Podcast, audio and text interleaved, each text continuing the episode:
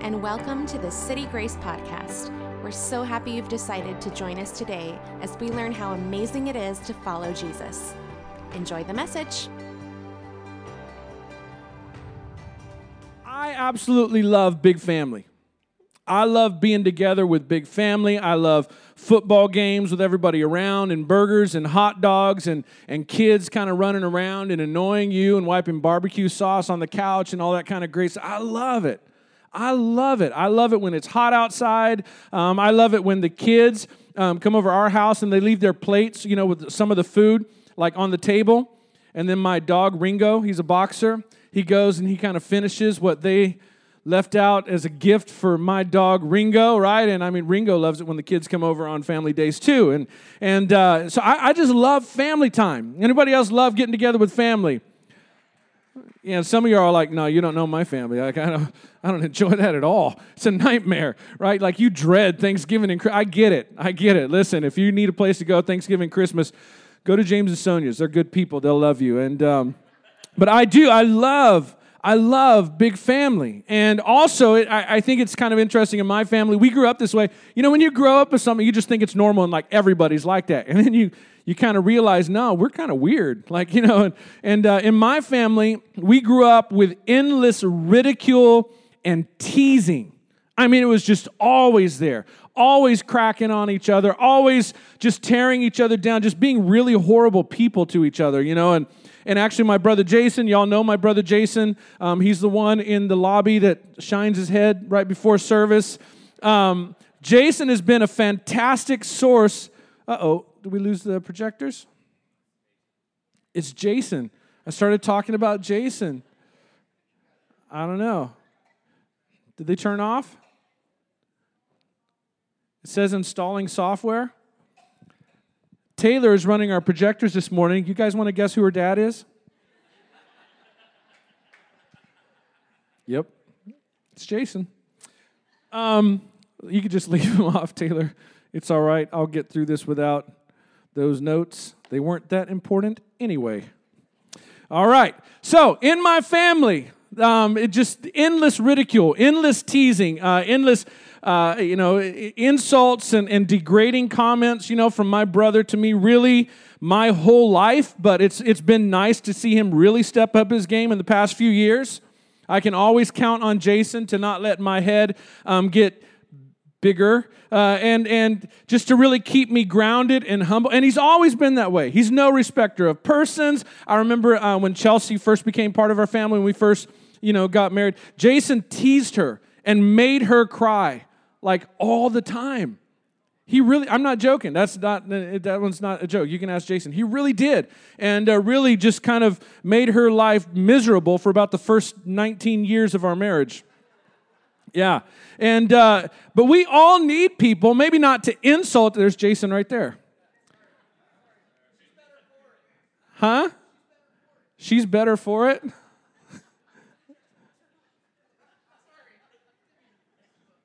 We're all going to watch Jason. Everybody, watch Jason right now.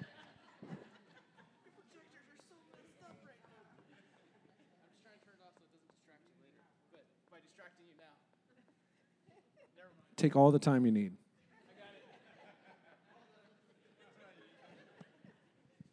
Can anybody clap your hands if you're glad to see him go? yeah, gotcha. Um, where was I? Jesus is good, devil's bad, and there we go. We all need people to speak into our lives. We we too, those are my whole notes right there. Sermon's done. Everybody go home. Um stupid projector. Yes, I agree. I don't know if we're supposed to say stupid in church, but I agree right now. But we all need people not to insult us, but who can keep it real with us. Hello. People who can tell us like it is. And we don't, you guys are all amen and now, like all of a sudden you're real vigorous about this. Like, we don't naturally like that though, right? I mean, nobody likes to be kind of, you know, told to, to back it up a little bit and calm down. It's not intuitive, it's not comfortable. But honestly, these voices that kind of have access into our lives, they can keep us from damaging ourselves or kind of heading down harmful paths or, or heading down harmful. We, we need people that have access and that have permission to speak into our lives. But here's the thing with Christians not all of us have this experience in Christian family. Not all of us have um, the, these, these people in our lives who have access to speak to us within our church family. And, and if you're a Christian, or if you want to you want to be a Christian, or maybe you were a Christian, you're thinking about being a Christian again, listen, that's got to change. In fact, this might be you know part of why you struggled with being a Christian before. Maybe, maybe you were a Christian, or maybe your parents or your family called themselves Christian at some point, but it didn't really feel like a big part of life. Well, it turns out that by design, having a church family, having a Christian family, a family of believers, it's a huge component to the Christian faith. You're supposed to have voices in your life that can speak into your life. And we kind of talked last week a little bit uh, about how religion can kind of devolve into this kind of personal thing, right? And we, we come up with these personal measures of holiness, like how many church services do I attend? Or, you know, how many minutes a day do I pray? How many verses um, a week in, in the Bible do I read on my own? But the early church didn't even have a Bible. The early church didn't even have church buildings for the most part. They met together in homes all the time, right? They didn't even have a New Testament. And, and so, how did they measure their connectedness to God when there was only one church service a week? For most of them, meeting together in a house. And they didn't have bands, they didn't have projectors that would go out in the middle of service. They didn't have any of these things, but still there was something about the early church, the early church, the early part of the Jesus movement that was so attractional to the world around them. There was something about the, the early church.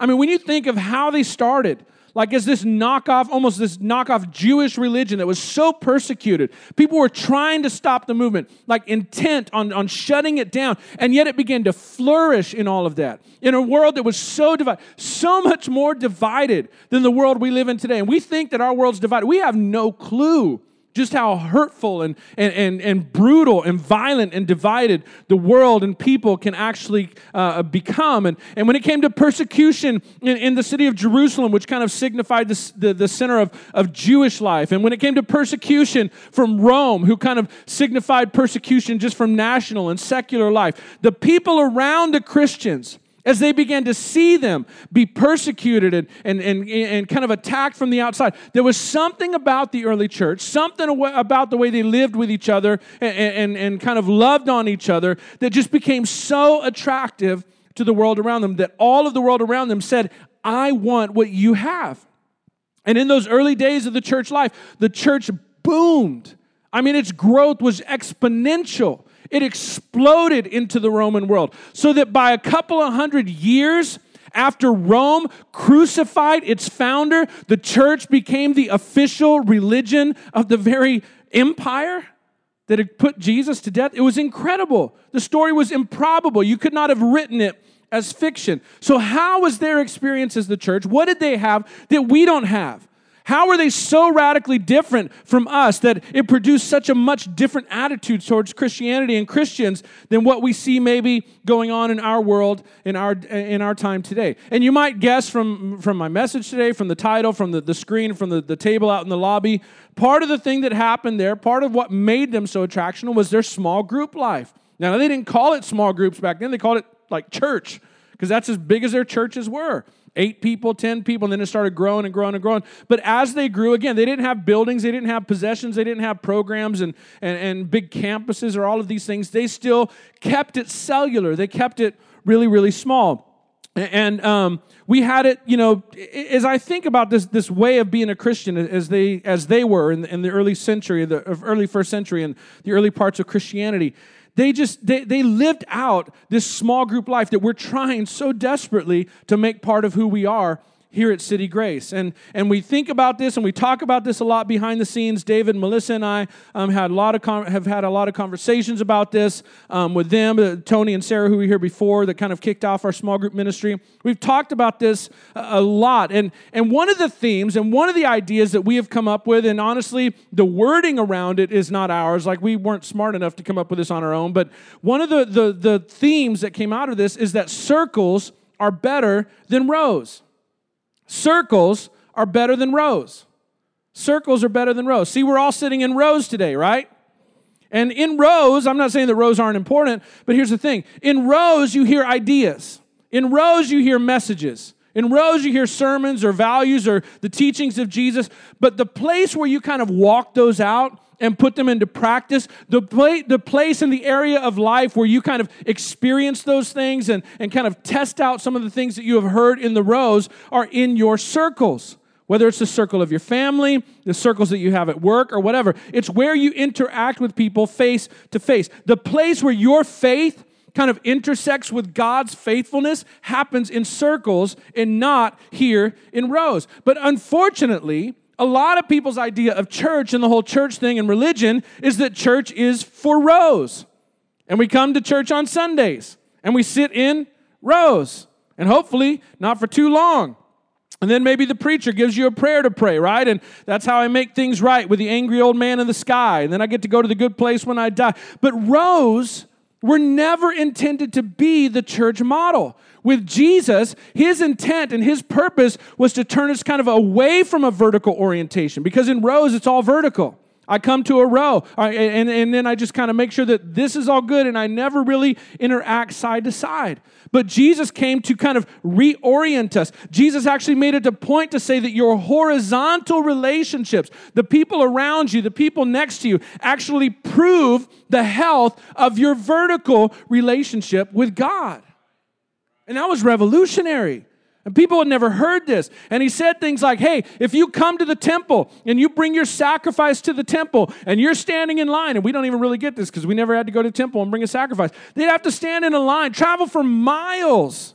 Travel for miles and days sometimes, bringing an animal sacrifice. And he said, Look, when you get to the front of the line and like you're next, and then you remember, oh, wait, my brother or my sister, like there's this beef we have back home. There's, a, there's an argument that wasn't settled. He said, Look, you leave your offering there. Don't go give it to God. You go all the way back home and you make that relationship right. And then you come back and you bring your offering to God. And people were wondering, like, that's crazy. It should be God first should be God first and everybody else second. And Jesus was saying, no, the way that you put God first is actually by putting other people first, putting his children first. That actually honors God as first in your life because then you're truly reflecting the heart of God. And people's minds were blown and it didn't make sense and they didn't like it. But in the Jesus movement, we love the one through loving the everyone. In, G, in the Jesus movement, we prove our love for the one by our love for the everyone. The majority of the work of following Jesus is done face to face and not shoulder to shoulder. That's good. That's good. Come on, say it with me. The majority of the work following Jesus is done face to face, not shoulder to shoulder. See, that was a slide. If I had a slide, I wouldn't have had to have you repeat it with me. but there are a lot of reasons that this is so vital and so important to who we are as a church. And today I just want to talk about one, but I think it's a big one. I think it's, it's so very important. And it has to do with the fact that, honestly, individually, we tend to drift. Individually, we don't naturally kind of drift towards God. We usually drift towards bad things, right? We naturally drift away from everything that's holy and wholesome. Have you ever noticed just, I mean, like take the church thing out of the equation for a little bit. Have you ever noticed that you don't drift usually in good directions personally? Nobody ever drifts into good health, right? You drift into Chick fil A. Come on, you drift into a size 40 waist. Can I hear? No, no amens from anybody. You drift into bad eating habits. You drift into avoiding the gym. You drift into avoiding exercise. You drift into busting your budget. You drift into borrowing money. We drift relationally. And the thing is, we drift spiritually if we're not intentional about making progress to move us toward God. You will never drift. You will never fall or trip and land in a good, healthy relationship with God. Your relationship with the Heavenly Father takes intentionality, it takes time, it takes effort. It takes discipline. It takes worship. And that's a huge part of your relationship with God. It's why the, mu- the music you listen to is so important. You need someone to describe God in new ways to you so that your heart is drawn to Him. Music is hugely important in the Christian life. Art, Christian art is hugely important. Poetry and nature and beauty, all of these things aren't fluff to the Christian life. They are necessary components to constantly reorient our hearts to see God in new and beautiful ways because you'll never drift closer to God. And so you have to be intentional about developing your relationship with God. You have to be intentional about living out that relationship with God with others, face to face, more than just shoulder to shoulder. Because if you're not intentional, you will drift. We will drift. And the current of life almost never takes us in a good direction by accident. And again, this isn't just a spiritual thing, right? If you're trying to have a healthy marriage, you can't drift into it. If you want better relationships with your kids, you won't accidentally have those. If you want a better career, you want to be advanced at work, that doesn't happen by accident. If you want financial soundness, you don't accidentally drift into the circumstances that you one day hope to end up with. And so, one of the core ingredients of the Christian faith is that we walk this journey of faith together intentionally. Somebody say intentionally. Here's the thing we have been saved individually. We've been called individually, but once we are saved and called, we are placed into a collective body. When we are called with individual purpose, we are lived, called to live out that purpose in a collective body. And this has existed as the church model for 2,000 years. There was something taught and lived out by the very first followers of Jesus that said that you actually can't forsake the assembling of yourselves together with other Christians. You can't get away from that. You can't be a lone ranger Christian. You have to hold on to walking together if you're going to be a Jesus follower. And so they wrote lots of stuff about walking together, and then they put it down in all these different letters that were later on gathered up into what we call the New Testament. And just to kind of give you some background, your Bible is divided into two parts, right? The old part and the new part. It's called the Old Testament and the New Testament. And the word testament is kind of a, a translation off the word covenant, and we don't really use the word covenant anymore. Um, but a covenant is kind of like this relational contract that you might have with somebody. It's not maybe as cold as just a, a, plain contract, but it's not just as fluffy as just a relationship. There are boundaries and parameters. And so the Old Testament was God's kind of the history of God having a covenant, a relationship with one nation, the nation of Israel. And there's a reason for that. I don't have time to go into it today. But the New Testament, the new covenant, the new part of your Bible is about the, the details of the, of the covenant between God and everybody else. And so the New Testament is a collection of documents written after Jesus came on the scene and it was written by his followers for his followers. Written, and, and this is hugely important, written within about 10 to 60 years after Jesus was off the scene, which is really, really important because the people that study this stuff say that you can't have myths or fables unless you have stories that were written like uh, 80 to 100 years after the events happened. And the reason that that's the case is because that all the eyewitnesses have to die first. There can't be anybody on the scene who can contradict what's written and spread around. But all of the Jesus documents that we have, all of the New Testament documents that we have, were written within 10 to 60 years of Jesus being on the scene. Some people think that uh, one, one of the letters, I think it's First Corinthians, may have been written within like five years. There were already these traditions being passed around among people. So, like, you can trust this stuff. It's not fable that got invented hundreds of years later, it was written there while it's going on. And so, as you read your Bible, I hope this maybe helps you a little bit and makes things a little bit clearer for you. The New Testament is the part that you need to kind of take to heart and begin to work on in your life. And the Old Testament kind of gives you the history of how and why the New Testament is here for us in the first place. So, in this New Testament collection, there's this one document, this one letter that we call the book of Hebrews. It was written to Hebrew Christians, which were kind of like Jewish Christians, and, and we don't know who wrote it, um, but it was famous in the early church, and, and tons of copies of what we call the book of Hebrews um, were made. And it's, it's interesting, and again, just kind of, I'm a nerd for this stuff. Archaeology and, and, history have found copies of this book all over the world. I mean, and all of the copies match up. It's pretty incredible, actually. But history is important for today's message, or history. Hebrews, I'm struggling with all this history. I have a beard hair on my microphone and it is distracting me. Where's Jason? I think he put it there.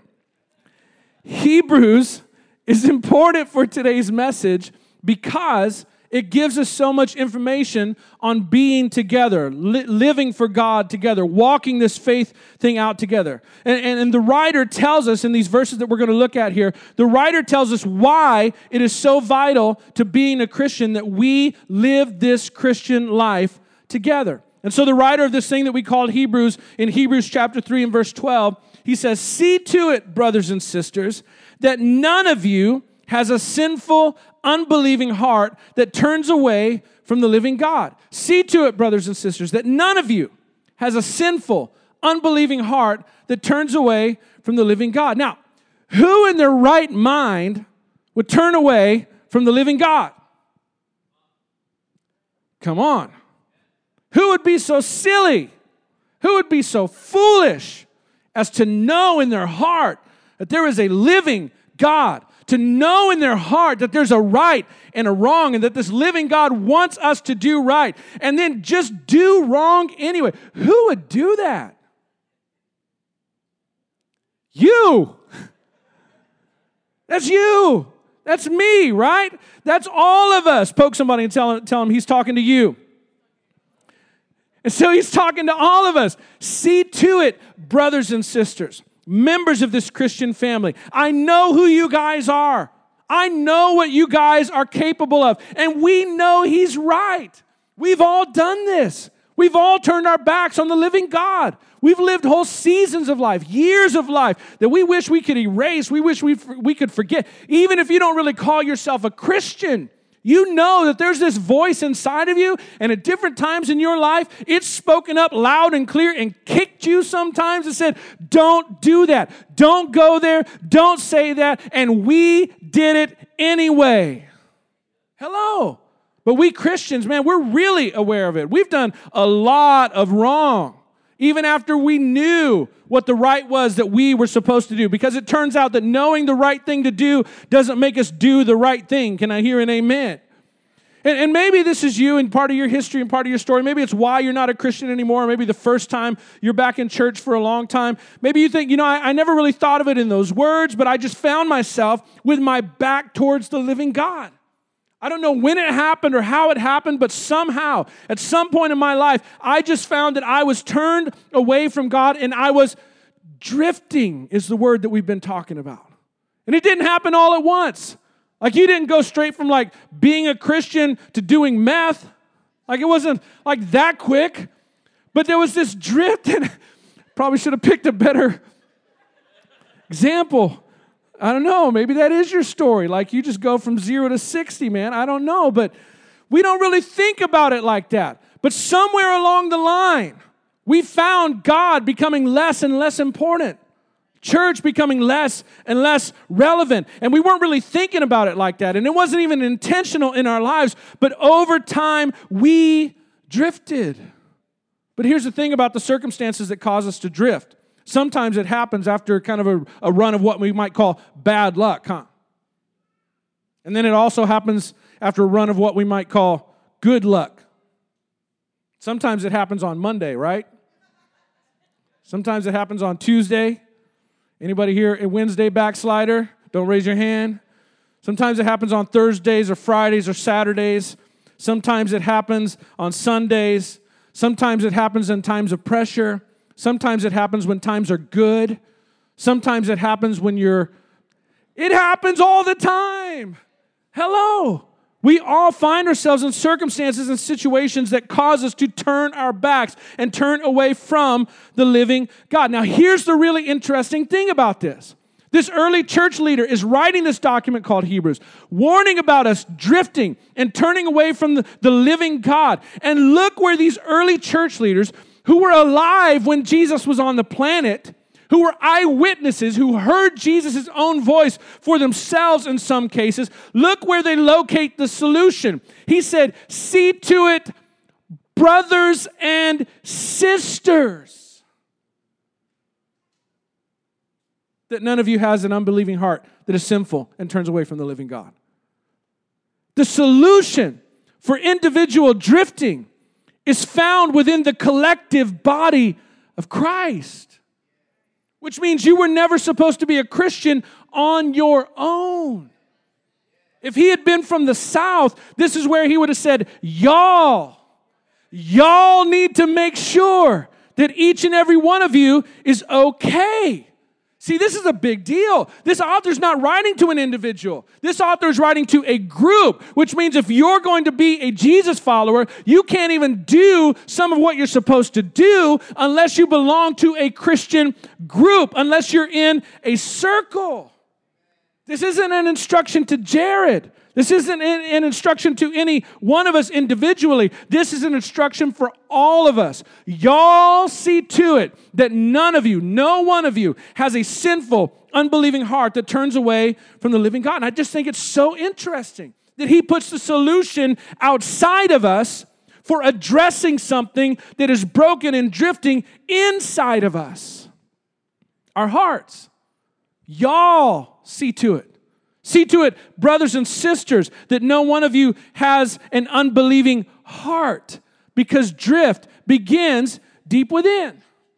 The drift that we have all experienced starts on the inside of us.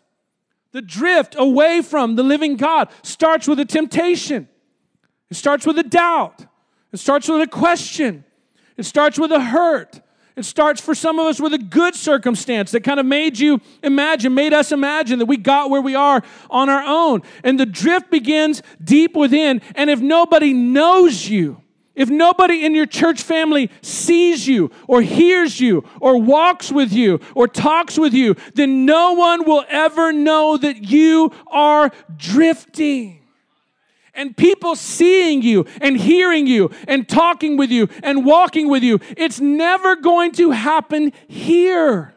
It's never going to happen on a Sunday morning because in, on Sunday mornings we come and we sit shoulder to shoulder in rows, and rows don't know what we don't show. Mm, I'm rhyming all over it today. Dr. Seuss said the cat in. The, No, I'm just kidding. I won't.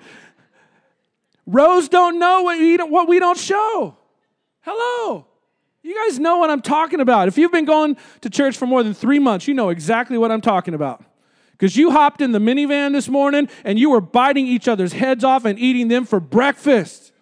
Come on, your kid was acting just like your mother in law. Hello, somebody. That argument from yesterday is still there. What you spent yesterday, what you put on a credit card yesterday is still there, and you're getting an ulcer about it. You're still wondering about that. It's eating you up on the inside, and it's all bad in the minivan on the way here. And then you pull into that blessed parking spot, right? You, you take a you take a deep breath and straighten your wig, right? And put your jaw back to human status because it came unhinged a little bit. Like, and then you fix your face and you smile like you sell cars for a living, like you just get out and it's praise the Lord, brother. Mm. Can I hear a praise the Lord from somebody in the Oh, praise the Lord. Says, how are you doing? I'm blessed and highly favored. Yes.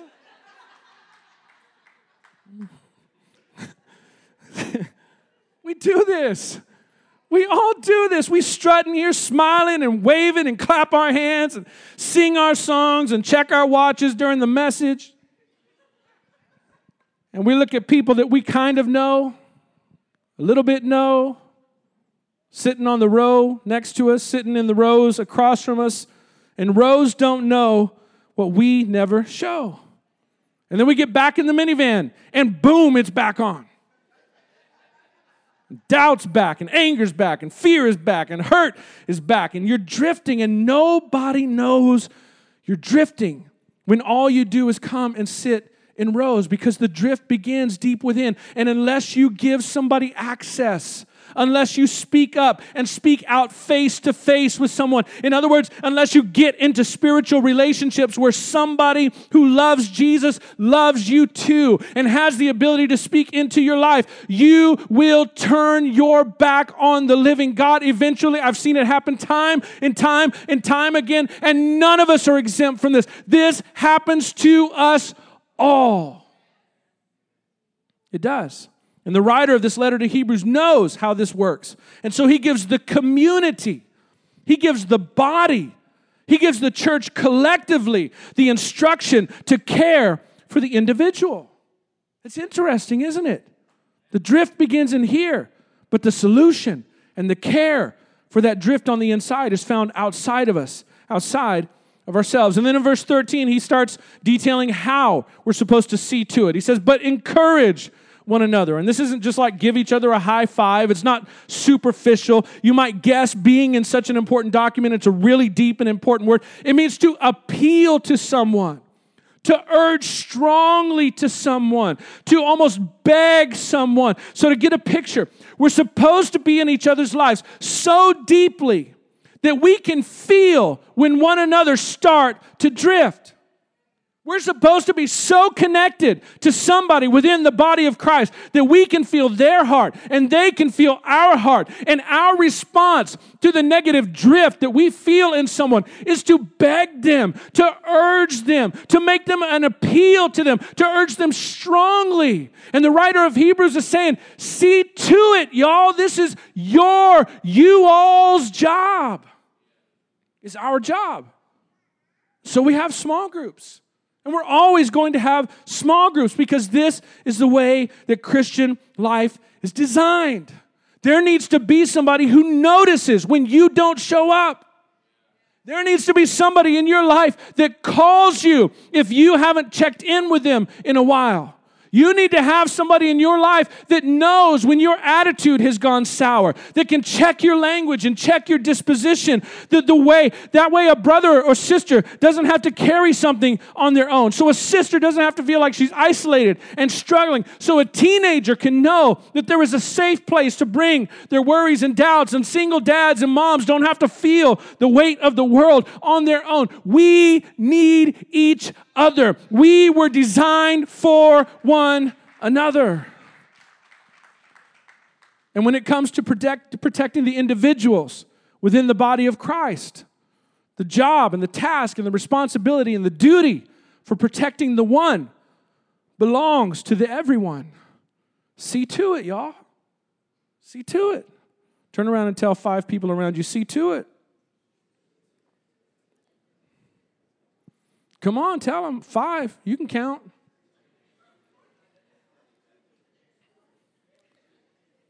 Now, can you imagine if your Christian dad or Christian mom hadn't just sat in circles or hadn't just sat in rows, but it belonged to a circle?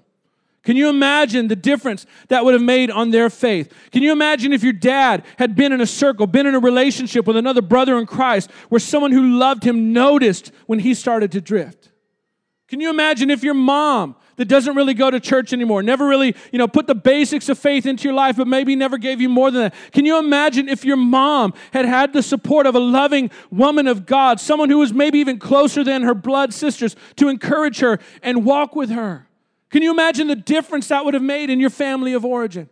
Can you imagine the difference that would have made in your relationship growing up if somebody, if your family rather, had belonged to circles within the church body? Can you imagine the difference in your childhood? Can you imagine the difference in your teenage years? Can you imagine the difference in your early 20s? Can you imagine the difficulties and pain in your family history that would not exist if your family had belonged to circles and not just rows? Because, see, for a lot of us, those families that we grew up in, those parents that we grew up with, those that we went to church. They went to church.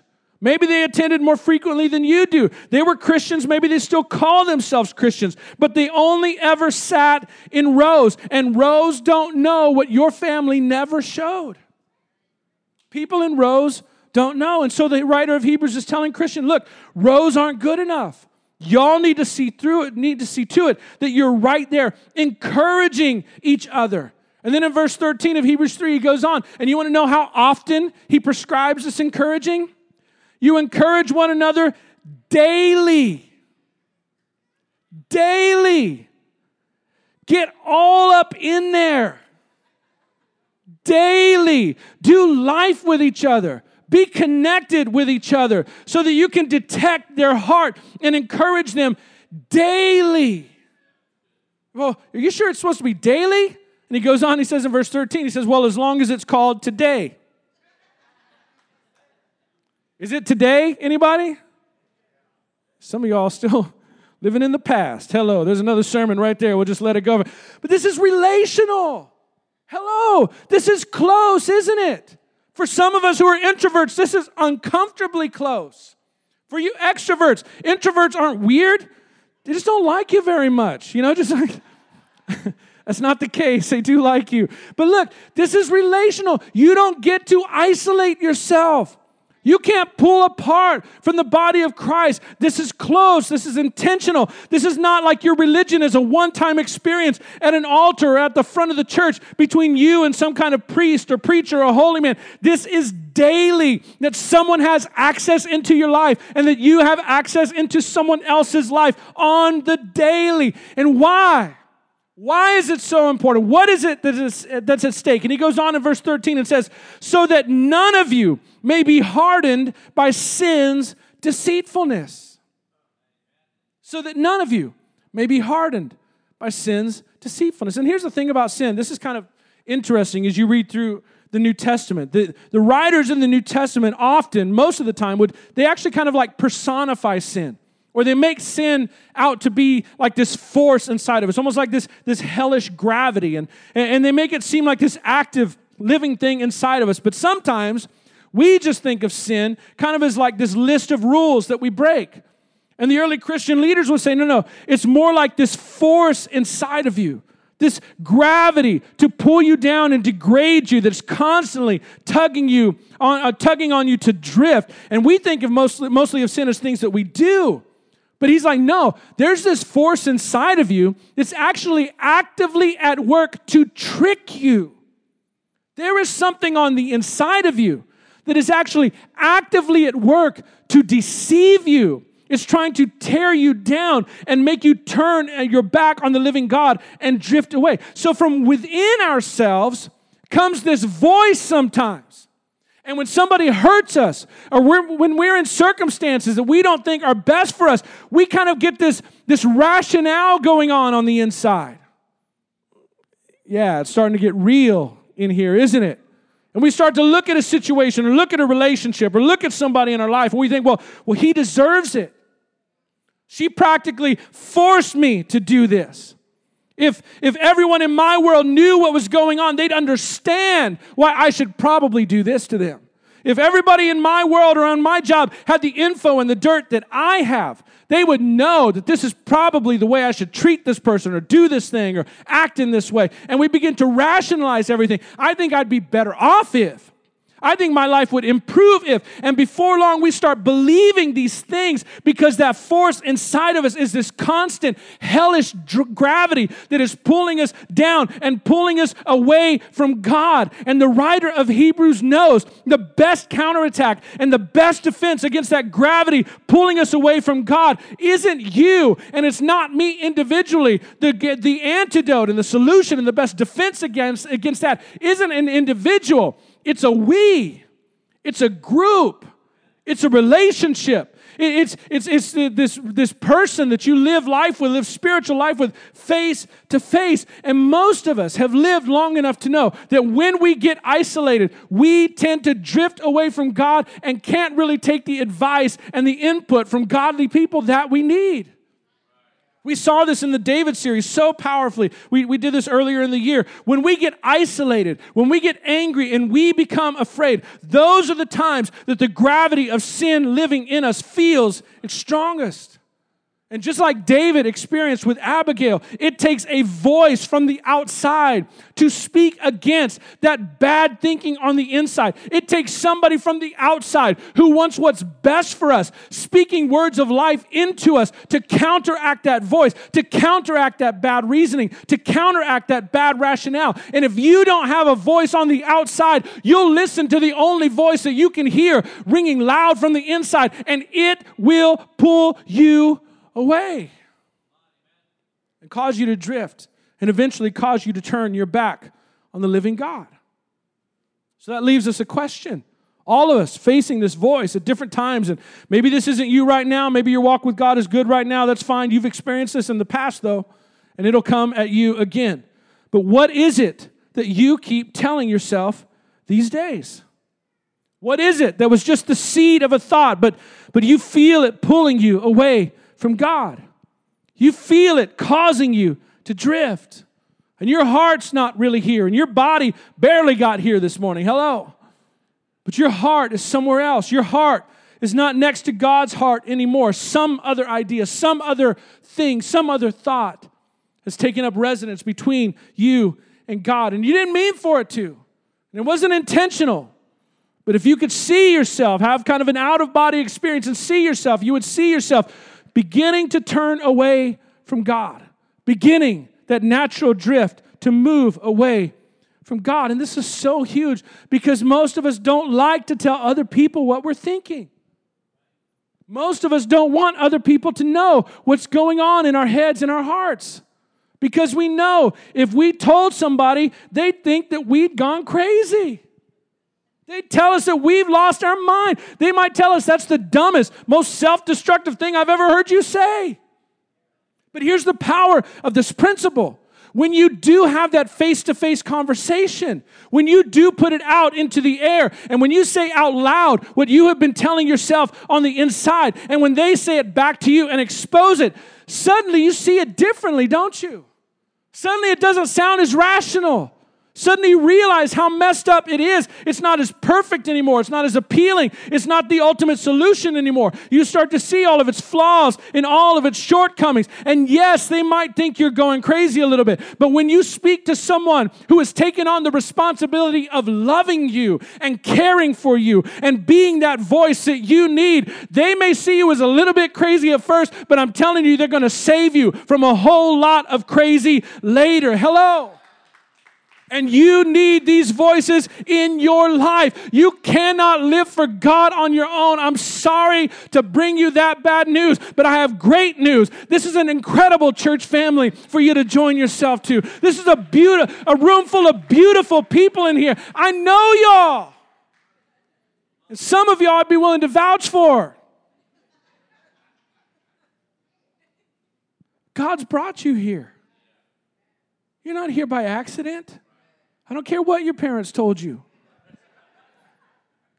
Hello. God brought you here. Why? Because you've been drifting. Come on, you've been drifting. You've been listening to that voice on the inside. You've been given into the pull and you haven't been very intentional about getting close to God. And then, just from what we know of regular religion and how we're supposed to live we just think that well it's up to me. I need to discipline myself. I need, I need to i need to do you know this more. I need to do this more. I need to do this harder. I need to do this better. And you're looking for the solution to the brokenness inside of yourself inside of yourself.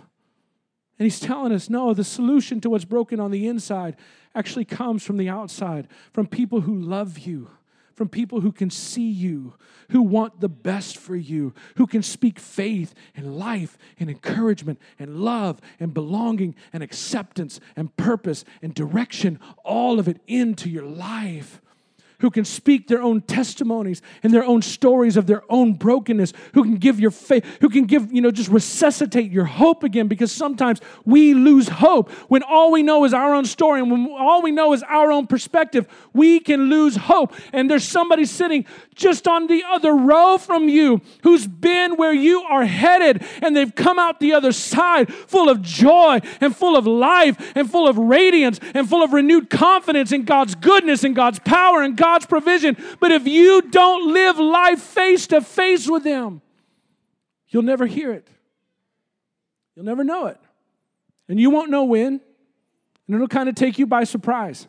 But one day you'll wake up and you'll realize, I've drifted, and I've turned my back, or maybe I've turned my back again on the living God who loved me and gave himself for me. And again, in your own life, you wished you'd had these voices before.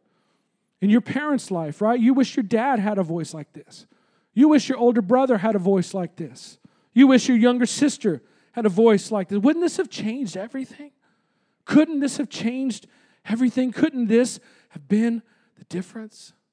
It's the power of Christian community. It's the power of a faith family. It's the power of belonging to circles and getting out of rows because rows don't show what we never, rows don't know what we never let other people show. Or what we ever, you guys got it. Need a circle. Somebody come and punch me. Jason, stay seated. So if you're going to follow Jesus, you can't just come sit in a row. If you're really going to belong to City look, you can attend all the time. I promise you, we'll never close the doors. You can attend City Grace all the time, but you'll never really be a part of City Grace until you come and don't just sit in rows, but you belong to a circle. And if you're going to experience the power of His church, listen, it's not found in all of the church services that you attend. In church services, we experience the presence and the closeness of God. But the power, hello, think about these verses in Hebrews chapter 3 the power that He has released into His church through the Holy Spirit, the power that can set you free. The power that can speak faith into you, the power that can speak hope into your despair, the power that can give light into your darkness, the power to keep us from drifting. It belongs to us together. It belongs to the church family together. It belongs to the community and the family of faith. And then I want to give one last point and then I'll let you go for today. And in verse 14, he goes on, and it seems like he kind of changes direction. It's like, where, where did this come from? But when you get to thinking about this, as I began to study this, it, it hit me so powerfully. He says, We have come to share in Christ. In other words, you've come to be a Christian if indeed we hold our original conviction firmly to the very end. We have come to share in Christ if we hold our original conviction firmly to the end. We know we are Christians if we hold on to that original belief. If we hold on to that original conviction in a living God, if we hold on to that original conviction that we have that God was seen in the face of his son, Jesus Christ, and he has died as a covering and an offering for our sins. And the author in Hebrews, what he's doing in this verse is connecting what we've just said about circles with this idea of us holding on to our faith. That if you're going to share in Christ with other believers, if you're going to be a Christian, it means that you never lose faith in that living God that some people turn away from. Now, look, this is big. Stay with me. I want to try and put these two things together. It means that a little bit of drift in an area of life, a little bit of drift in your life that goes unchecked, a little bit of drift in your life that never gets seen by other believers, drift that happened while we were sitting in rows sometimes every single Sunday. That that drift has the potential to undermine our very faith in God. The individual drift, the unchecked drift, the gradual drift, what is seemingly so small at times drift, over time, if you leave it untreated and unchecked and nobody else knows about it, eventually you will find yourself having drifted so far from God that you don't even believe that there is a God anymore. That you're not even sure if He's a living God, if He's at all up there. That you're not even sure that prayer can work. That you're not even sure that the church has any purpose. The drift that makes its way into our character. The drift that makes its way into our finances into our relationships, into our behaviors, the addictions that we struggle with. If we don't have someone tell us that we're going crazy, and that the voice inside of us is telling us the wrong thing. The writer is telling us that eventually it can cause us to lose out on believing in God. And here's the thing for a lot of us, this is our story. A lot of us have drifted away from God. A lot of us have turned our backs on God for whole seasons of life. Again, we stopped believing and we started doubting. And if you'll think back when you allowed that thing into your life and when you finally realized that you had drifted from God, it wasn't because you stopped believing in God at first. It wasn't because you woke up one day and said, You know, I think I'm going to be an atheist today. It wasn't because you woke up one day and said, You know, I just don't believe that God hears or answers prayer anymore. No, you just went somewhere that you shouldn't have gone. You said some things that you shouldn't have said. You opened some doors that should have stayed shut. You ignored some warning signs and drove down some roads in life that should have stayed unexplored. And before you even realized what happened, time had passed and your faith in God was shaken. And you weren't even sure, really, what you believed anymore. Drift, left unchecked over time. Drift in different facets and areas of life where no one is there to speak to you, where no one is there to encourage you. Eventually, over time, it undermines your faith and it impacted your faith. And it's part of your story. And it's why you stopped going to church. It's why you put the Bible down one day and you never picked it back up again. It's why you prayed your prayer, your last prayer, one day and you'd never realized, you didn't know that that was going to be the last time that you would pray because you stopped thinking that prayer had worked. And over time, gradual drift led you to a place where you didn't even believe in God anymore. And so he's saying, You've got to hang on to your original faith. You can't let that go. You've got to hang on to your original conviction. You can't let that go. And the way that you do that is by rooting out the deception of that sin gravity on the inside of you. And the way that you root out that deception is by speaking it out into the air with someone who loves you, with someone who sees you and knows you and has your permission to tell you that I think you're going crazy. They can speak to you and tell you there's hope. They can speak to you and tell you, I've been where you're headed. And I've come out the other side even more convinced in a beautiful and a faithful God. I've been through your pain. I've been through your time of darkness, and I've come out even more convinced on the other side that He is the God of all light, that in Him there is no variation or shadow of turning. I love that verse in James 1. It talks about in God, the Father of lights, in whom there is no variableness, no shadow of turning. Anybody ever seen a chandelier? And you know, like chandelier, you spin it. Mom used to have a chandelier over a dining room table. We used to have to clean it all the time because we did chores. We were good kids. I did them. Jason never did them. Do you guys know? This is really true. Jason, I'm going to throw you all under the bus today.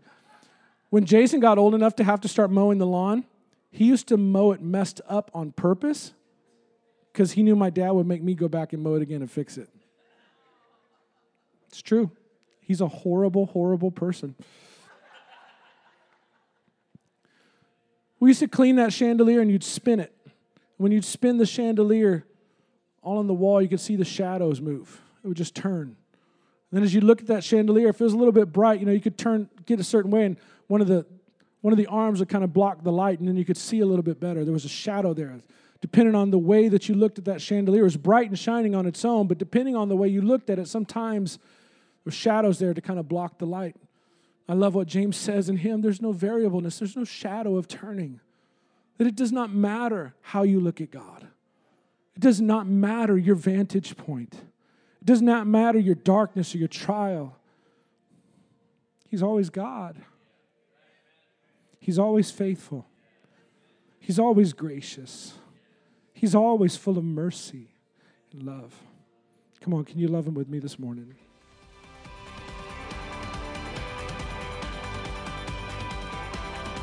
For more information about City Grace, you can find us online at citygrace.church. We'll see you next week.